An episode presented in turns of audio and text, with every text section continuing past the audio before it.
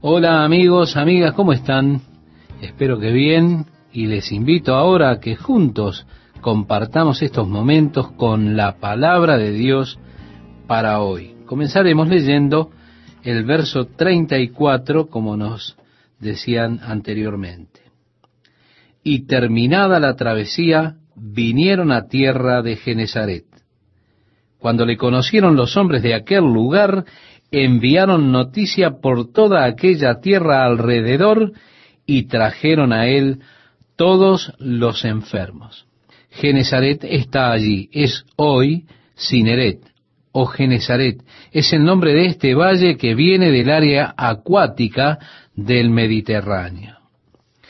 Y le rogaban que les dejase tocar solamente el borde de su manto, y todos los que lo tocaron quedaron sanos. Ahora bien, Jesús no tenía algún tipo de atuendo mágico que si usted lo tocaba podía ser sanado. La sanidad tenía lugar en cada caso por causa de la fe de la persona. Tocar el atuendo fue para ellos el punto de liberación de la fe.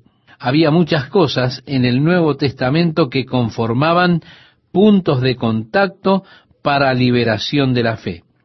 Por ejemplo, en el libro de Hechos enviaron a Pablo un pañuelo, o más literalmente, una faja con su delantal, y ellos lo colocaron sobre los enfermos y las personas eran sanadas. Pedro, cuando estaba caminando calle abajo, ellos habían colocado a los enfermos en el camino para que la sombra de Pedro cayera sobre ellos. Y la sombra de Pedro cayó sobre ellos y ese fue el punto de contacto. La gente dijo, oh, sé que tan pronto como la sombra de Pedro pase sobre mí, seré sano. Ellos tuvieron este punto de liberación de su fe. De algún modo nosotros necesitamos estar capacitados para liberar la fe, para que ella se vuelva activa. Así que sé que tan pronto como libere la fe, esto sucederá. Y este es un punto de contacto para liberación de la fe. Hay allí, estimado oyente, una muy valiosa lección. Leemos el verso 1 del capítulo 15. Entonces se acercaron a Jesús ciertos escribas y fariseos de Jerusalén, diciendo, Estimado oyente, estos sujetos vinieron un largo camino para desafiar al Señor. Ellos vinieron desde Jerusalén hasta Galilea. Este viaje por tierra era de más de una semana desde Jerusalén hasta Galilea. Así que ellos arribaron a Galilea y dijeron, ¿por qué tus discípulos quebrantan la tradición de los ancianos? Porque no se lavan las manos cuando comen pan. De acuerdo a la tradición, había muchas cosas que podían hacer a una persona sucia, pero esta suciedad era una suciedad ceremonial, con la cual si usted estaba sucio no podía entrar al templo. Y muchas cosas le hacían a usted ceremonialmente impuro. Así que sus discípulos estaban siendo acusados de transgredir las tradiciones, no yendo a través del lavacro de las manos antes de comer sus panes. Respondiendo él, les dijo, ¿por qué también vosotros quebrantáis? Note que no dice la tradición, sino ¿por qué también vosotros quebrantáis el mandamiento de Dios por vuestra tradición? Porque Dios mandó diciendo, honra a tu padre y a tu madre, y el que maldiga al padre o a la madre muera irremisiblemente. Pero vosotros decís, cualquiera que diga a su padre o a su madre, es mi ofrenda a Dios, todo aquello con que pudiera ayudarte, ya no ha de honrar a su padre o a su madre. Así habéis invalidado el mandamiento de Dios por vuestra tradición. Ahora, la Biblia dice, no maldecirás a tu padre o madre. Esto es el mandamiento de Dios. Usted tiene que honrarlos, no maldecirlos. Pero ellos tenían una tradición. Si usted prolongaba sus maldiciones diciendo, mira, esto es para tu bien y para tu beneficio. Estás putrefacto. Es un agasajo, lo estoy haciendo por tu beneficio. Por ello te lo digo. Ellos serán libres en tanto prologaran por medio de esto. De allí, esto es corbán, es decir, esto es algo por lo cual usted será beneficiado.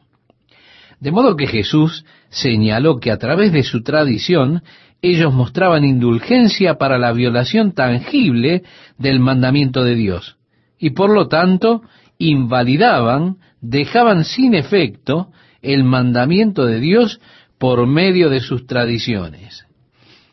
Jesús es más recto, de hecho, Él se pone tan exigente que es casi espeluznante cuando estudiamos Mateo aquí.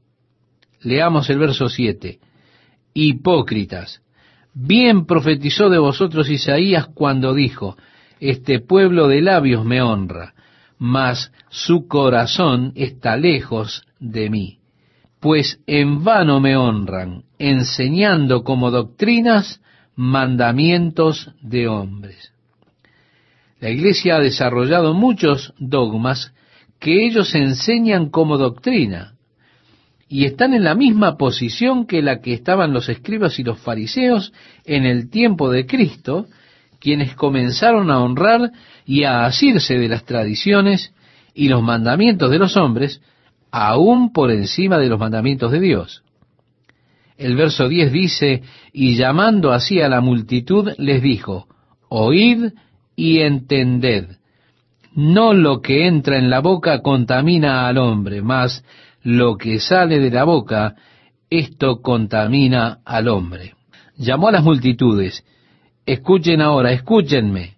No es lo que entra en la boca lo que les contamina, es lo que sale de sus bocas. Amigo, esto va en contra de toda la tradición de cómo usted debía comer con las manos limpias, y más aún, lo que usted debía comer.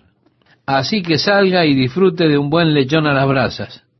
No es lo que entra lo que contamina al hombre, simplemente asegúrese de que esté bien cocinado, así usted no se enferma.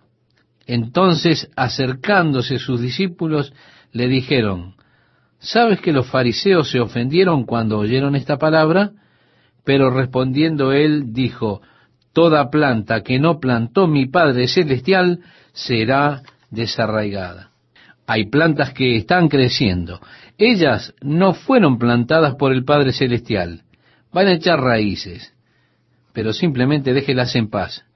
Note que Él no dijo vayan y discutan con ellos.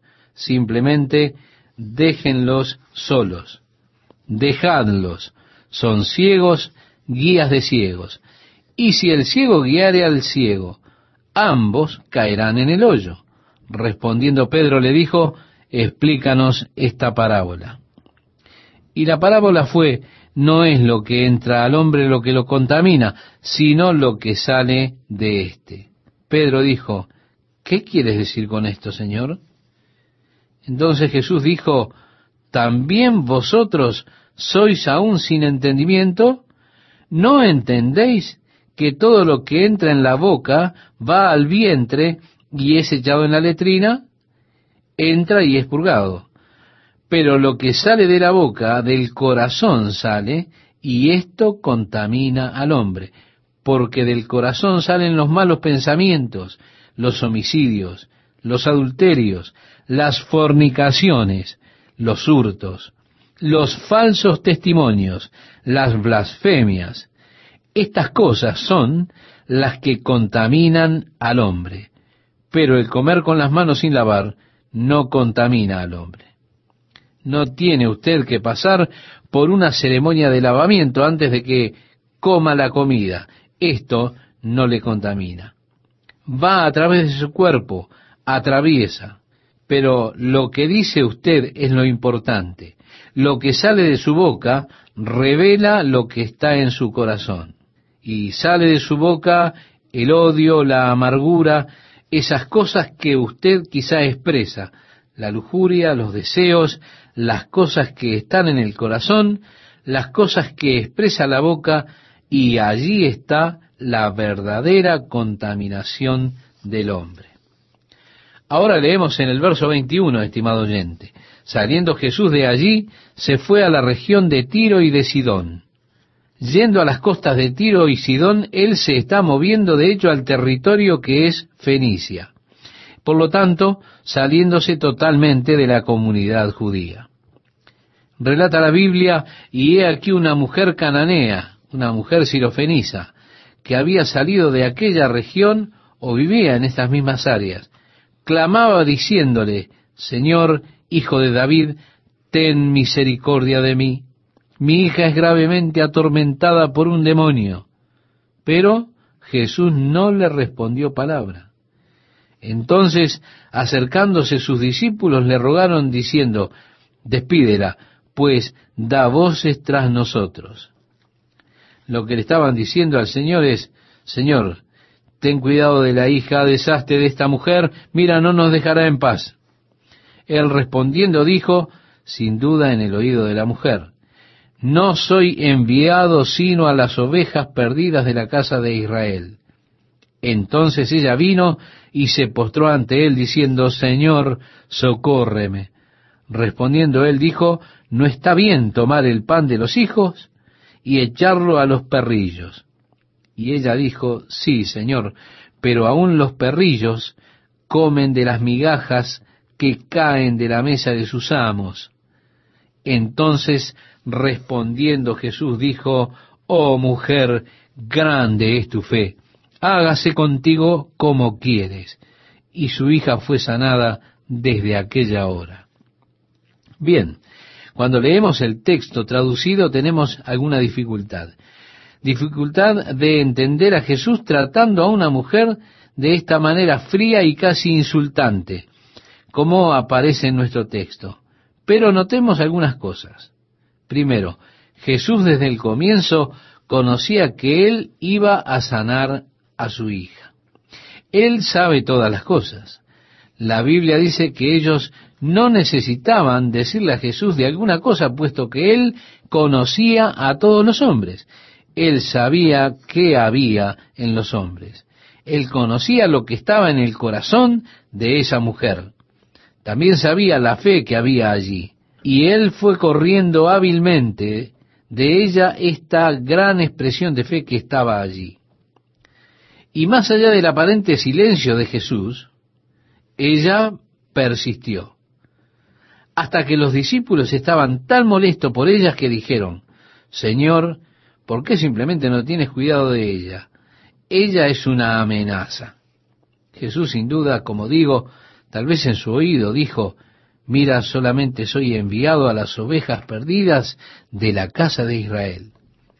Así que ella vino y le adoró a él diciendo, Señor, ayúdame. Ahora, al continuar extrayendo de ella, él dijo, no está bien tomar el pan de los hijos esto es de los hijos de Israel, y aquellos beneficios de la sanidad que él había traído para ellos. No está bien tomar esto y echarlo. Y aquí usted tiene que ser muy cuidadoso, estimado oyente, porque había dos palabras para perros, y los judíos frecuentemente llamaban perros a los gentiles. Les decían gentiles perros, y esta era una mala palabra. Ahora, tenemos que saber que no hay palabras blasfemas en el idioma hebreo. No tienen palabras para maldecir en hebreo. Si un judío quería maldecir, lo tenía que hacer en español. No contaban con palabras profanas en hebreo, lo cual es bastante fascinante para mí. Pero lo más sucio que podían decirle a una persona era perro. Ellos tenían esos perros salvajes que corrían en jauría y que todos odiaban. Eran una verdadera plaga. Ellos eran odiados por todos. Así que se referían a perros más que decirles, Él es un gentil. Ellos en lugar dirían, es un perro gentil. Pero luego había otra palabra en griego para perro, la cual es un pequeño cachorrito, el cual estaba comúnmente alrededor de la mesa cuando los hijos se sientan a comer. Ahora, cuando ellos comían, no tenían, como tenemos ahora, utensilios, cuchillos, tenedores, cucharas. Y así los niños no tenían que aprender reglas de etiqueta. Ellos simplemente se paraban con sus manos y comían con sus manos. Y luego de que usted haya tenido su comida, tomaría un trozo de pan, usted se frotaría sus manos con el trozo de pan, simplemente limpiaría toda la grasa y los jugos con un trozo de pan, y luego ellos tomarían ese trozo de pan y lo arrojarían a los pequeños cachorritos que estaban alrededor de la mesa. Así que esa fue una imagen muy común que estaba en las mentes de las personas cuando Jesús dijo, no está bien tomar el pan de los niños y arrojarlo a los cachorros. Ella dijo, sí, Señor, pero los pequeños cachorros comen de lo que cae de la mesa del Señor. Jesús dijo, muy bien, grande es tu fe. Esta era una fe que conquistó por encima del silencio de Jesús. Esta era una fe que conquistó sobre la aparente renuencia de Jesús. Esta fue una fe que venció. Esta madre estaba realmente desesperada. Quizá en nuestra audiencia se encuentra alguna madre que tiene una hija obstinada probablemente no se anime a ir tan lejos como para decirle que ella está siendo confundida por el diablo. Pero aquí había una madre en una profunda angustia, y vino a Jesús y su fe triunfó. Escuche, venga a Jesús, no se vaya hasta que haya recibido de él lo que usted necesita. No había modo en que ella se fuera sino hasta que recibiese ayuda. Jesús respondió y dijo a ella, Oh mujer, grande es tu fe. Interesante, ¿eh? Él dijo esto también del centurión romano y de la mujer sirofenisa. Luego leemos, pasó Jesús de allí y vino junto al mar de Galilea, y subiendo al monte se sentó allí y se le acercó mucha gente que traía consigo a cojos, ciegos, mudos, mancos y otros muchos enfermos, y los pusieron a los pies de Jesús y los sanó. De manera que la multitud se maravillaba viendo a los mudos hablar, a los mancos sanados, a los cojos andar y a los ciegos ver, y glorificaban al Dios de Israel. Y Jesús, llamando a sus discípulos, dijo, Tengo compasión de la gente, porque ya hace tres días que están conmigo y no tienen que comer, y enviarlos en ayunas no quiero, no sea que desmayen en el camino. Entonces sus discípulos le dijeron, ¿De dónde tenemos nosotros tantos panes en el desierto para saciar a una multitud tan grande? Jesús les dijo, ¿cuántos panes tenéis? Y ellos dijeron, siete y unos pocos pececillos, y mandó a la multitud que se recostase en tierra, y tomando los siete panes y los peces, dio gracias, los partió y dio a sus discípulos, y los discípulos a la multitud, y comieron todos y se saciaron, y recogieron lo que sobró de los pedazos, siete canastas llenas. Y eran los que habían comido cuatro mil hombres, sin contar las mujeres y los niños. Entonces, despedida la gente, entró en la barca y vino a la región de Magdala. Bien, Magdala está probablemente a dos millas al sur de Capernaum, allí en el mar de Galilea. Ellos habían descubierto las ruinas de la ciudad de Magdala, de la cual provenía María Magdalena. Usted puede ver las ruinas de Magdala hoy. Casualmente, alguien no estaba leyendo las escrituras cuidadosamente y construyeron una iglesia allí en Magdala, la cual llaman la iglesia de los panes y los peces, donde dicen que Jesús alimentó las multitudes. Pero note, estimado oyente, que él no vino allí hasta después de haber alimentado a la multitud en las montañas lejos de allí es conveniente para los paseos turísticos, los autobuses, y así que les llevan a usted abajo por el mar de Galilea, allí a Magdala, para mostrarle el mosaico de una iglesia en donde hay panes y peces y el mosaico en el piso. Y juran que este es el punto donde esto ocurrió. ¿Cómo están amigas, amigos? oyentes de la palabra de Dios para hoy. Bien, ahora leemos en nuestro texto de este día. Dice así, vinieron los fariseos y los saduceos para tentarle, y le pidieron que les mostrase señal del cielo. Mas él respondiendo les dijo, Cuando anochece decís, buen tiempo, porque el cielo tiene arreboles. Y por la mañana, hoy habrá tempestad, porque tiene arreboles el cielo nublado. Hipócritas, que sabéis distinguir el aspecto del cielo, mas las señales de los tiempos no podéis. Estimado oyente, si ellos hubieran estado atentos, deberían haber visto en las escrituras, deberían saber que ese era el tiempo de la venida del Mesías.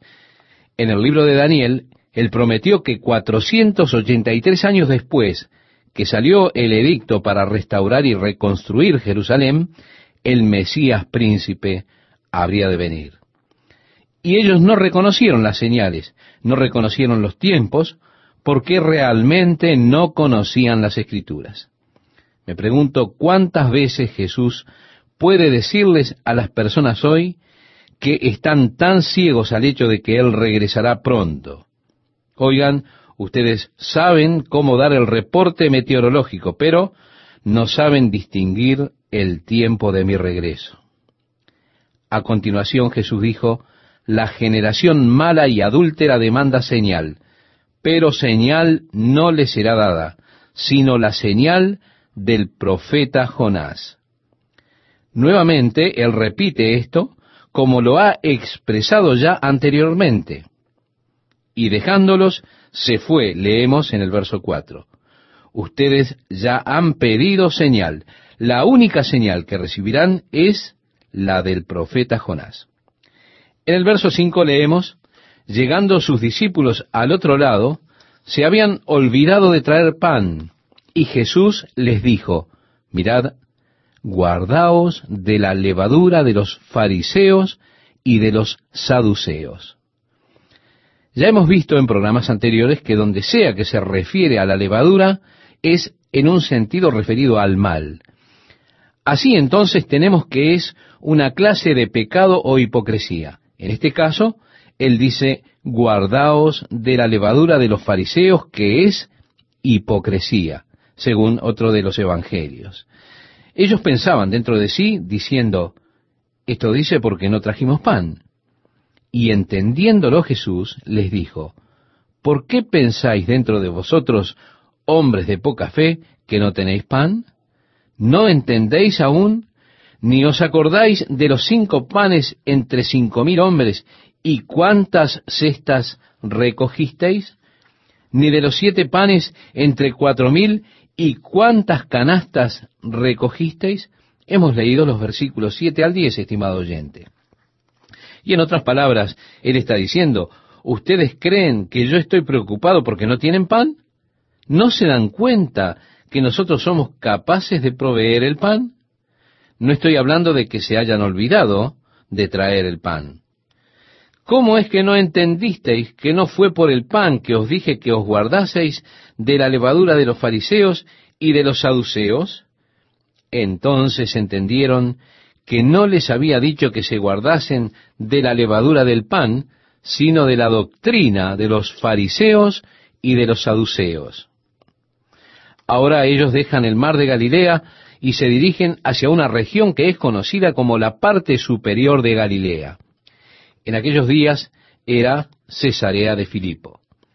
Allí están las cabeceras del río Jordán, fluyendo desde la base del monte Hermón.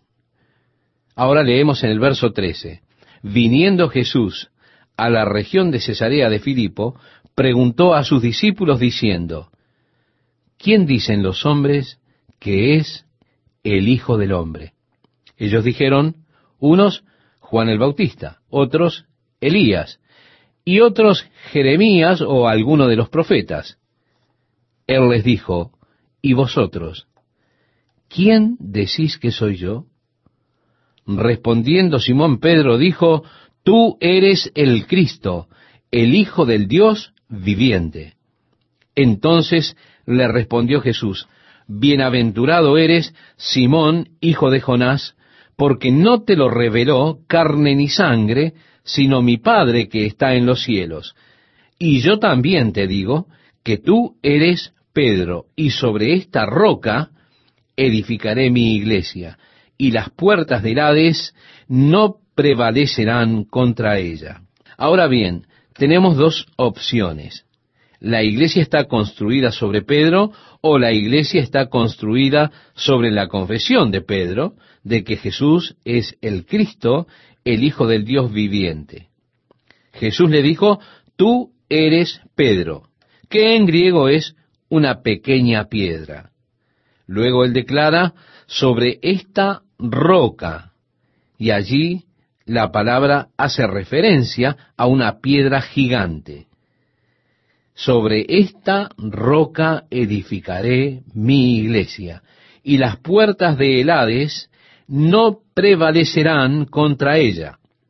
La iglesia no está edificada sobre pequeñas piedras, sino sobre una roca gigante. Recuerde, tú eres Pedro, hace referencia a una pequeña piedra. Sobre esta roca, Pablo el apóstol, en Primera de Corintios, en el capítulo 3 y verso 11, nos dice, porque nadie puede poner otro fundamento que el que está puesto. No Simón Pedro, estimado oyente, sino que está edificado en el fundamento, el cual es Jesucristo. Y en la declaración de Pedro de que Jesús es el Mesías, el Hijo del Dios viviente. Ese es el verdadero fundamento de la iglesia. Lo interesante para mí es que Pedro tuvo, y estoy seguro de que él no se había dado cuenta, que tuvo una revelación espiritual. ¿Cuándo? Cuando él dijo, tú eres el Cristo, el Hijo del Dios viviente. Jesús dijo, bienaventurado eres, Simón, porque no te lo reveló carne ni sangre, sino mi Padre que está en los cielos.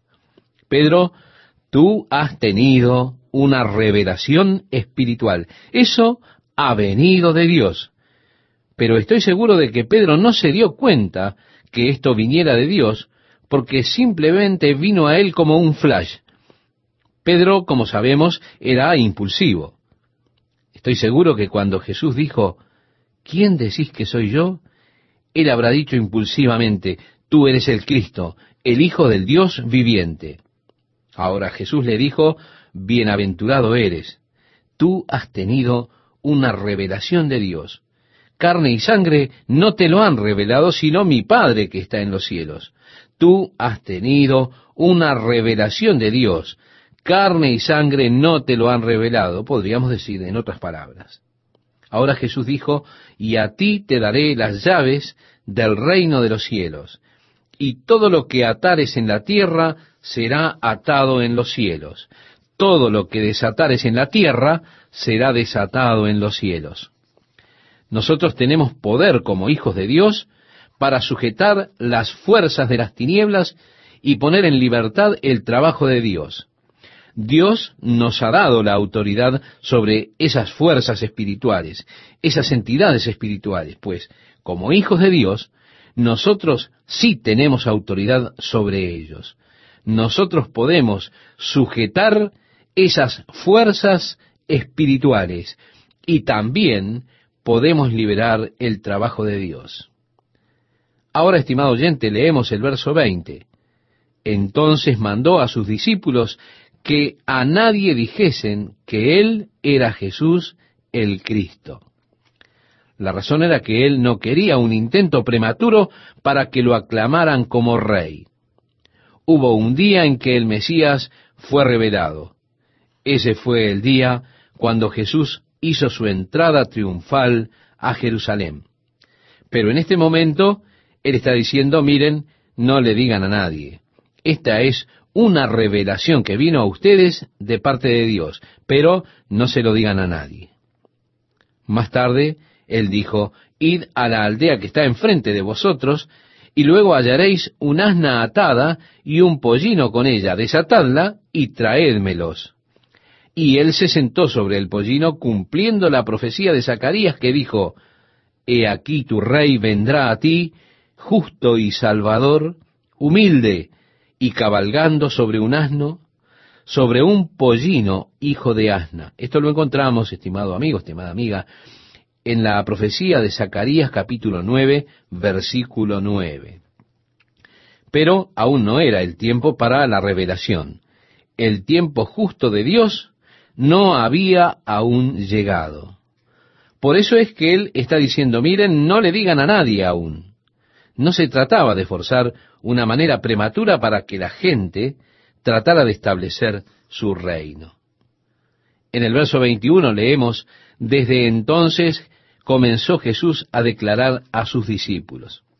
Bien, a esta altura él se revela a sí mismo diciendo, yo soy el Mesías. Pedro, tú tienes razón. Los judíos han estado esperando que el Mesías venga y establezca su reino, el reino de Dios, y derrote el yugo romano y la esclavitud. Y cuando Jesús reconoce, diciendo, sí, yo soy el Mesías, primero él dice, no le digan a nadie. Pero luego leemos, desde entonces comenzó Jesús a declarar a sus discípulos que le era necesario ir a Jerusalén y padecer mucho de los ancianos, de los principales sacerdotes y de los escribas, y ser muerto y resucitar al tercer día.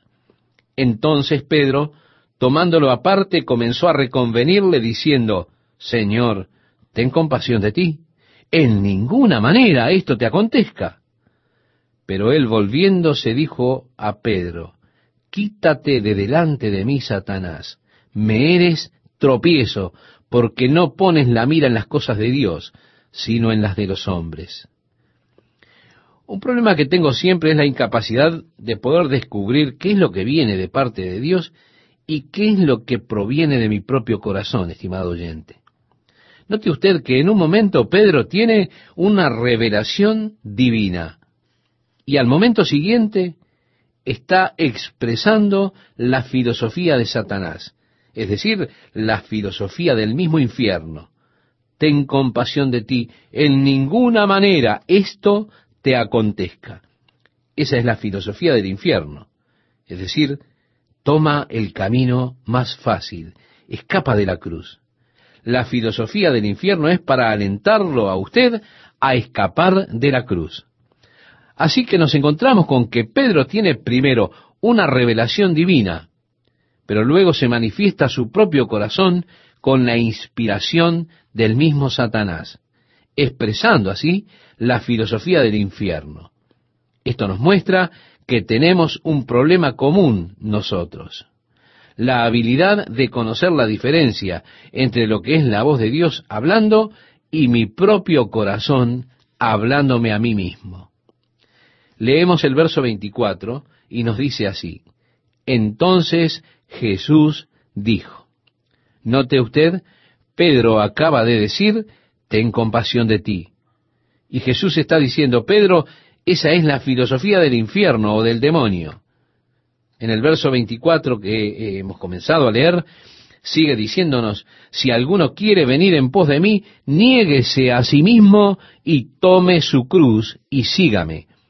Sí, estimado oyente, el camino del discipulado es el camino de la negación propia. El camino del discipulado es el camino de la cruz. Yo debo venir a la cruz con mi propia vida. Debo terminar con mis propias ambiciones, mis propios objetivos, mis propios deseos, mi propio camino, y debo hacer que esa vieja vida en la carne muera crucificada con Cristo. Y debo vivir una nueva vida según el Espíritu en Cristo Jesús. Debo hacer que ese viejo hombre muera y esto es un proceso que debo hacer día tras día. ¿Por qué? Porque el viejo hombre está tratando aún de quedarse en el trono de mi corazón. El apóstol Pablo dice que hay una guerra dentro nuestro, la carne contra el espíritu y el espíritu en contra de la carne. Incluso nosotros no siempre hacemos las cosas que quisiéramos hacer. El apóstol Pablo, expresando su propio conflicto en Romanos capítulo 7, dice, porque no hago el bien que quiero, sino el mal que no quiero, eso hago. Miserable hombre de mí, ¿quién me librará de este cuerpo de muerte? Esto lo hemos tomado de la carta de Pablo a los Romanos capítulo 7, versos 19 y 24.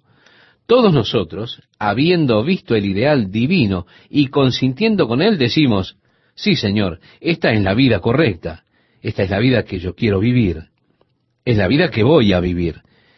Y entonces hemos experimentado la debilidad de nuestra propia carne, y esas cosas que prometimos que íbamos a hacer, ahora no las estamos haciendo. Y esas cosas de las que dijimos que nunca más volveríamos a hacer, aún las estamos haciendo. Entonces decimos, miserable de mí. Fíjese al final del capítulo 7 en Romanos, el apóstol Pablo ha renunciado a toda fórmula de autoayuda. ¿Cómo puedo cambiar? Él está clamando por ayuda exterior, pues ya no hay más nada que él pueda hacer. Entonces pregunta, ¿quién me librará? Yo no puedo hacerlo solo. Lo he intentado, pero he fallado. ¿Quién me librará? Allí mismo está la respuesta. Cuando llegamos al final de los esfuerzos propios y comenzamos a pedir por esa ayuda exterior, Pablo responde a su propia pregunta, diciendo, gracias doy a Dios por Jesucristo Señor nuestro, por quien tenemos la victoria. Yo no tengo que ser un cristiano derrotado, no tengo que vivir siendo esclavo de mi carne. En el capítulo 7 usted encuentra el yo varias veces hablando en primera persona, pero en el capítulo 8 desaparece cuando él comienza a hablar acerca del Espíritu y la gloriosa, victoriosa vida que está viviendo ahora por el poder del Espíritu Santo. Hay una cruz, estimado oyente. Si algún hombre quiere venir en pos de mí, debe negarse a sí mismo, decía Jesús. Negarse al autogobierno de su vida, eso debo traerlo a la cruz. Y así debo dejar morir la vieja naturaleza, el viejo hombre, sí, crucificarlo con Cristo. Entonces, luego Jesús dice, síganme. Luego Él da un fundamento. Primero Él da una explicación y luego el fundamento. En el verso 25 leemos, porque todo el que quiere salvar su vida, la perderá. Si usted está tratando de encontrar la vida separado de Jesucristo, estimado oyente, usted terminará perdiendo su vida por la eternidad. En Mateo 16, 25 continúa diciendo, y todo el que pierda su vida por causa de mí, la hallará. Así es que usted encontrará lo que es la vida real. Luego tenemos el fundamento, en el verso 26. ¿Por qué? ¿Qué aprovechará al hombre si ganare todo el mundo y perdiere su alma? Si usted pudiera tener todo lo que quisiera, estimado oyente, ¿qué sería de usted? Ahora, si usted fuera capaz de conseguir o lograr sus deseos, pero ello le costara su alma, ¿qué beneficios tendría usted realmente? ¿Qué beneficio le traería si usted ganara todo el mundo, pero pierde su alma? Vea usted, Jesús está diciendo, miren, deben negarse a sí mismos, tomar su cruz y seguirme. ¿Por qué? ¿Qué beneficio sería si usted ganara todo el mundo y también perdiera su alma? En segundo lugar, ¿o qué recompensa dará el hombre por su alma? expresa Mateo en el capítulo 16, verso 26.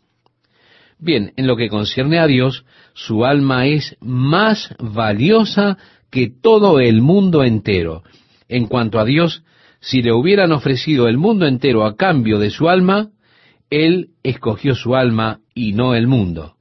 Y si usted quizá toma el mundo entero a cambio de su alma, estimado oyente, usted estará haciendo un muy mal negocio, un trato muy torpe. ¿Por qué? Porque su alma es eterna. La Biblia dice, el mundo pasará. La palabra de Dios dice que el mundo y sus deseos pasarán. En cambio, su alma es eterna. Usted está negociando su alma eternal por algo que simplemente ha de pasar. Y en cuanto concierne al Señor, usted está haciendo un muy mal negocio. Ahora la pregunta es, ¿qué recompensa dará el hombre por su alma? Sucede que de vez en cuando están estos complot que son desarrollados por las tramas de Satanás que viene ofreciéndole a alguien que le venda su alma. Y resulta que la persona le pone su precio. Ahora, ¿qué daría usted a cambio por su propia alma? Siempre me asombran esas personas que valoran sus almas tan a la ligera cuando Dios ha pagado un precio tan alto por ellas. Jesús dice, porque el Hijo del Hombre vendrá en la gloria de su Padre con sus ángeles. Ahora Él dice, es tiempo para que vaya a que me crucifiquen. Me volveré a donde están los ancianos, quienes me tomarán para crucificarme, han de matarme. Al tercer día habré de resucitar, pero después vendré en la gloria de mi Padre con sus ángeles. Y dice la Biblia, y entonces pagará a cada uno conforme a sus obras. De cierto os digo que hay algunos de los que están aquí que no gustarán la muerte hasta que hayan visto al Hijo del Hombre viniendo en su reino. Es un gusto para mí saludarles, estimados oyentes, y ruego a Dios que Él bendiga su palabra este día y que por ella crezcamos en la fe. Podemos decir que el capítulo 17 de Mateo realmente comienza con el versículo 28 del capítulo anterior, es decir, del capítulo 16. Yo creo que no fue muy acertado que los hombres que dividieron la Biblia en capítulos y versículos hicieran la distinción de capítulos como lo realizaron aquí. Creo que ellos debieron haber puesto el versículo 28 del capítulo 16 como versículo 1 del capítulo 17. Y esto hubiese eliminado una cantidad de preguntas, puesto que Jesús está hablando a sus discípulos allí en Cesarea de Filipo, y está hablándole a ellos en cuanto a su muerte y acerca de la gloria de su Padre que le habría de ser otorgada. También está hablando de su venida en la gloria de su Padre con sus ángeles para recompensar a cada hombre conforme a sus obras. Entonces dijo, de cierto os digo que hay algunos de los que están aquí que no gustarán la muerte hasta que hayan visto al Hijo del Hombre viniendo en su reino. Ahora, acerca de esto, hay personas que han asumido que Jesús sin duda se equivocó. ¿Por qué? Porque todos los discípulos que estaban parados allí delante de él murieron. Y el Señor aún no ha venido en su reino. Así es que aparece esto como algo muy confuso parecería que Jesús hizo una falsa predicción de su regreso. Sin embargo, si usted no tiene la distinción en capítulos y no se detiene en el capítulo 16 al final, sino que continúa en el capítulo 17, usted encontrará a lo que se estaba refiriendo Jesús. Él dice, de cierto os digo, que hay algunos de los que están aquí que no gustarán la muerte hasta que hayan visto al Hijo del Hombre viniendo en su reino. Si le hemos seguido, dice, seis días después, Jesús tomó a Pedro, a Jacobo y a Juan su hermano, y los llevó aparte a un monte alto, y se transfiguró delante de ellos, y resplandeció su rostro como el sol, y sus vestidos se hicieron blancos como la luz. Y he aquí, les aparecieron Moisés y Elías hablando con él. Jesús estaba refiriéndose al hecho de que algunos de sus discípulos y aquellos a los cuales se referían era Pedro, Santiago, es decir, Jacobo, y Juan. Y él dijo que ellos iban de hecho a verle a él en la gloria de su reino. Y así fue que él los tomó a ellos y los llevó arriba al monte. Ahora piense, estimado oyente, estaban en Cesarea de Filipo, que está en la base del monte Hermón. Así que resulta obvio que la montaña alta a la cual él los llevó, de hecho debía ser el monte Hermón. En los años siguientes, cuando buscaron establecer la Tierra Santa como atracción para los cristianos de todo el mundo, al establecer los lugares santos donde ocurrieron los acontecimientos, muchos de los lugares santos fueron establecidos por la madre del emperador Constantino unos 300 años después, más o menos, de la crucifixión del Señor Jesús. Ella estableció los lugares santos de acuerdo a sus propios sentimientos. Es decir, cuando se paraba en un lugar, ella decía, oh, esto se siente como el lugar donde él debe haber nacido. Siento una interesante sensación en este lugar. Seguramente esta debe haber sido la cueva donde el ángel anunció a María que ella habría de concebir un hijo. Este debe ser el lugar donde él vivió. Y ella fue por todo el país estableciendo esos lugares y comenzaron a construir luego en esos lugares iglesias en los lugares santos para conmemorar dichos lugares, donde supuestamente Jesús hizo varias de estas cosas. Pero al establecer los lugares santos, es obvio que ella no estaba familiarizada con las escrituras. También es obvio que ellos querían hacerlo porque porque era conveniente para el turismo. Así fue que establecieron el lugar de la transfiguración en el monte Tabor, el cual está en una especie de medio entre la mar de Galilea y el área del valle de Meguido. Ellos dijeron que Jesús se había transfigurado allí. De modo que tuvieron una excusa para construir una gran iglesia en la cumbre del monte Tabor. Después de todo, ¿cuántos turistas habrían de hacer su viaje hasta la cumbre del monte Hermón para ver el lugar en donde él fue transfigurado. Luego la iglesia de la crucifixión que la establecieron dentro de los muros de Jerusalén, aunque las escrituras dicen claramente que le tomaron al Señor y le llevaron fuera de los muros. Pero es conveniente para el turismo tener las cosas cerca.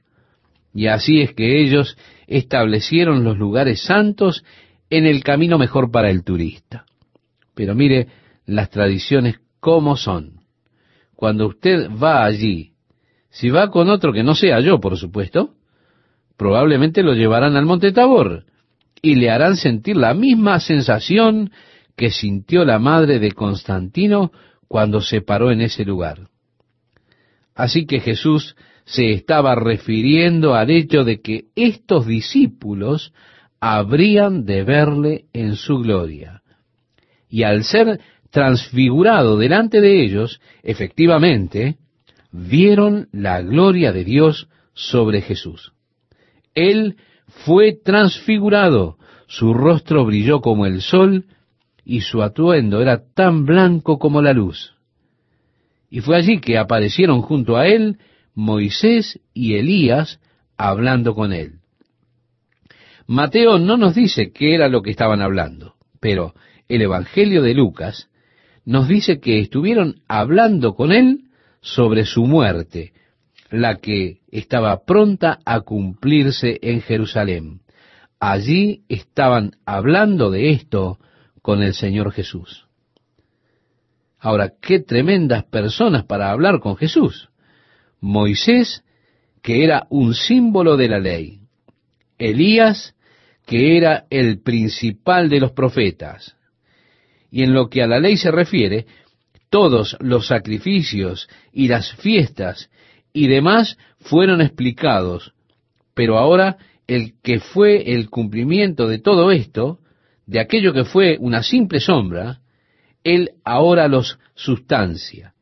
Sí, estimado oyente, Cristo está aquí, y los sacrificios, los cuales eran una simple sombra de lo que habría de venir, están ahora para ser cumplidos en Jesús. Así Moisés está sin dudas hablándole a él y tiene un mayor entendimiento que el que tenía cuando escribió el Pentateuco.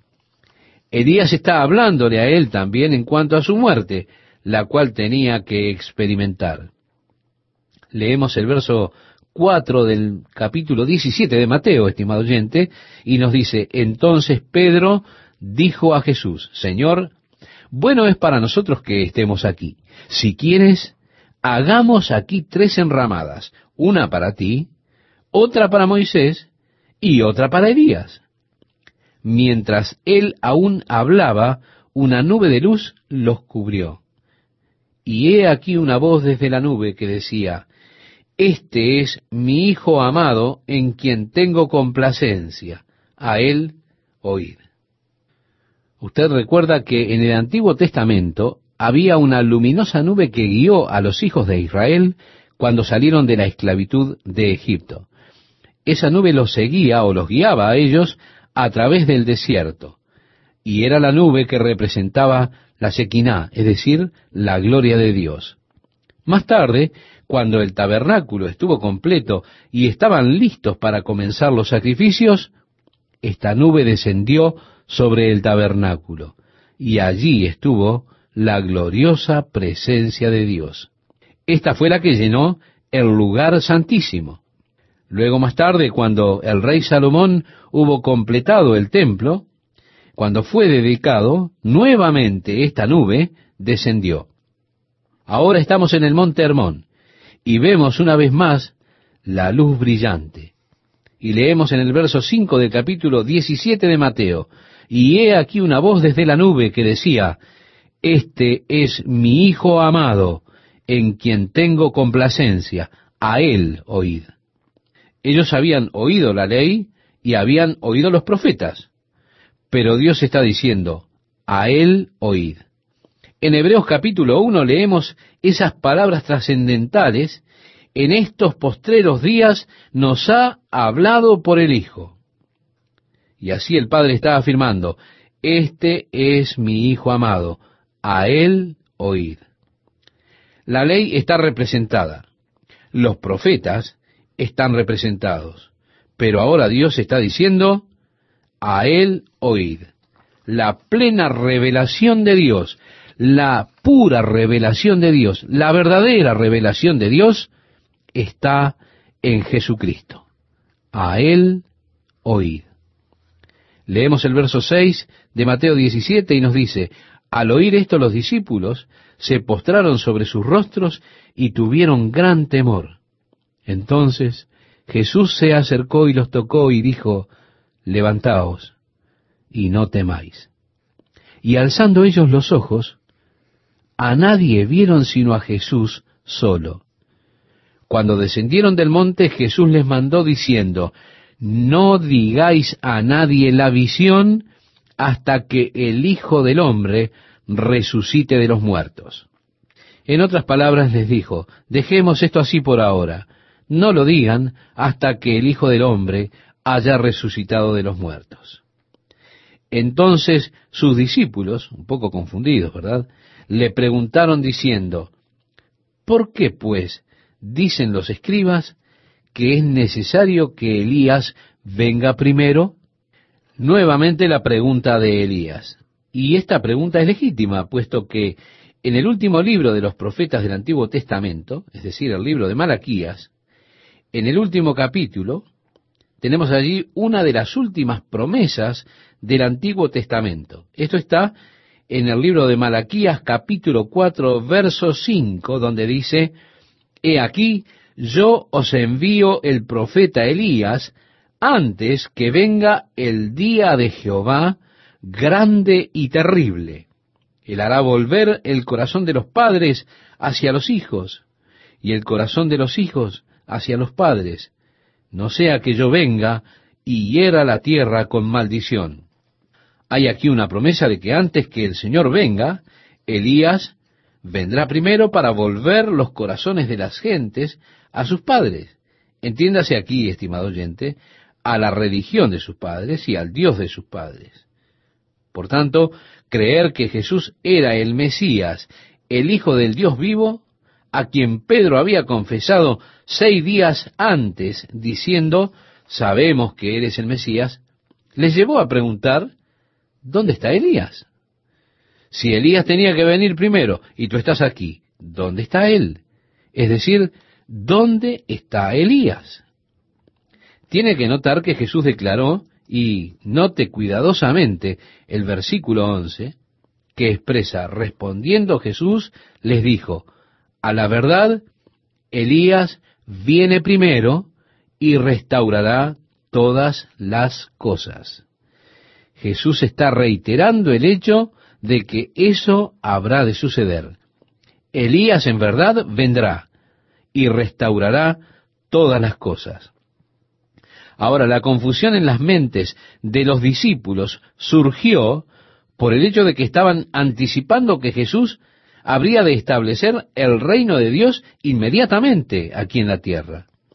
Habían estado expectantes por ello durante todas sus vidas. Ellos estaban esperando que Él estableciese el reino de Dios sobre la tierra. Lo que ellos no sabían es que desde la ascensión de Jesucristo hasta el establecimiento del reino pasaría un largo período de tiempo. Ellos no veían desde allí que ese intervalo de dos mil años aproximadamente existiría. Por lo tanto, estaban anticipando el inmediato establecimiento del reino. ¿Cómo puede usted asumir el hecho de que Elías habría de venir primero? Jesús repite la profecía de Malaquías. Elías vendrá primero y restaurará todas las cosas. Ahora, estimado oyente, cuando vamos al libro de Apocalipsis y Juan está tratando la tercera parte de este libro, al estar hablando de las cosas que serán después de la iglesia, Juan declara en el capítulo 11 que él vio estos dos testigos y Dios les dio poder para testificar por un período de tiempo, período de tres años y medio. Durante el tiempo de su testimonio, ellos estarían capacitados para ejercer un tipo de poder sobrenatural. Estarían aptos para detener la lluvia de los cielos durante el tiempo de su profecía. Estarían capacitados también para hacer descender fuego del cielo y consumir a los enemigos. Mire, las mismas cosas que Elías hizo mientras él estuvo aquí en la tierra, pues él oró y no llovió y como cuando hizo descender fuego del cielo sobre los capitanes que fueron comisionados por el rey para traerle de regreso cautivo. ¿Recuerda? Es obvio que uno de estos dos testigos en Apocalipsis capítulo 11 entonces será Elías. Y esto es el cumplimiento completo de lo que el Señor ha declarado aquí. Elías vendrá primero y restaurará todas las cosas. Sin embargo, en tanto que hubo una doble venida del Mesías, primero en humillación para llevar el pecado de muchos, es decir, para morir en lugar nuestro por nuestros pecados. Luego su segunda venida, la cual será en poder y gloria para establecer el reino de Dios. Es así que habrían dos predecesores. El uno, Juan el Bautista, pues Recuerde, estimado oyente, lo que dijo Jesús. Mas os digo que Elías ya vino y no le conocieron, sino que hicieron con él todo lo que quisieron. Así también el Hijo del Hombre padecerá de ellos. Entonces los discípulos comprendieron que les había hablado de Juan el Bautista. Esto lo leemos en Mateo capítulo 17 versos 12 y 13.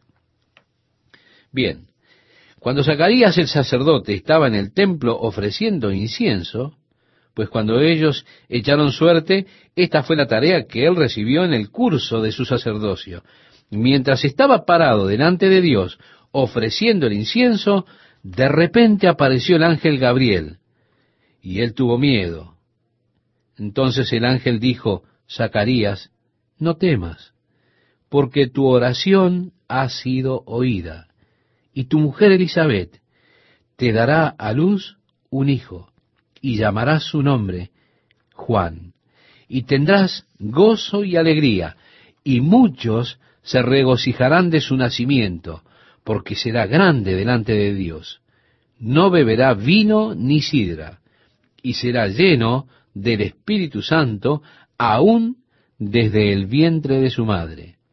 Y hará que muchos de los hijos de Israel se conviertan al Señor Dios de ellos, e irá delante de él con el espíritu y el poder de Elías, para hacer volver los corazones de los padres a los hijos. Esta fue la predicación hecha por Gabriel a Zacarías, el padre de Juan el Bautista. Y por supuesto, Zacarías dijo, ¿cómo puede ser? Mi esposa es anciana, es de edad avanzada. El ángel dijo, ahora quedarás mudo y no podrás hablar hasta el día en que esto se haga, por cuanto no creíste mis palabras, las cuales se cumplirán a su tiempo. Y la gente esperaba afuera y se preguntaba, ¿por qué demoraba Zacarías en el templo? Ellos esperaban afuera, él saldría y les daría las bendiciones de Dios. Y así es que esperaban la bendición. Y amigo, él estaba allí. Miraron el reloj solar descender y pensaron, ¿qué sucede? que está demorando tanto? Finalmente, cuando salió, estaban asombrados. ¿Por qué? Porque no podía darles la bendición. Él no podía hablar. Volvió a su hogar, su esposa Elizabeth concibió y, por supuesto, Juan el Bautista nació. Ahora, cuando Juan comenzó su ministerio, atrajo a mucha gente. Venían de las villas de las ciudades para ser bautizados y para oír sus palabras. Y puesto que las personas se unían a él, había una conmoción entre los fariseos, los escribas y demás. Así que enviaron a ciertos hombres a él para averiguar de dónde obtenía su autoridad para hacer estas cosas. ¿Quién te dio esta autoridad? ¿Quién eres tú? ¿Eres acaso el Mesías? No. ¿Eres Elías? Él volvió a decir, no. Aún así Jesús está declarando, si están apto para recibirlo, este es Elías del cual las escrituras hablaron. Ahora, él no es el cumplimiento completo, estimado oyente. Juan el Bautista no es el cumplimiento completo. No sucedieron con Juan el Bautista la restauración de todas las cosas. Que los hijos se volvieran a sus padres, el restaurar el orden religioso.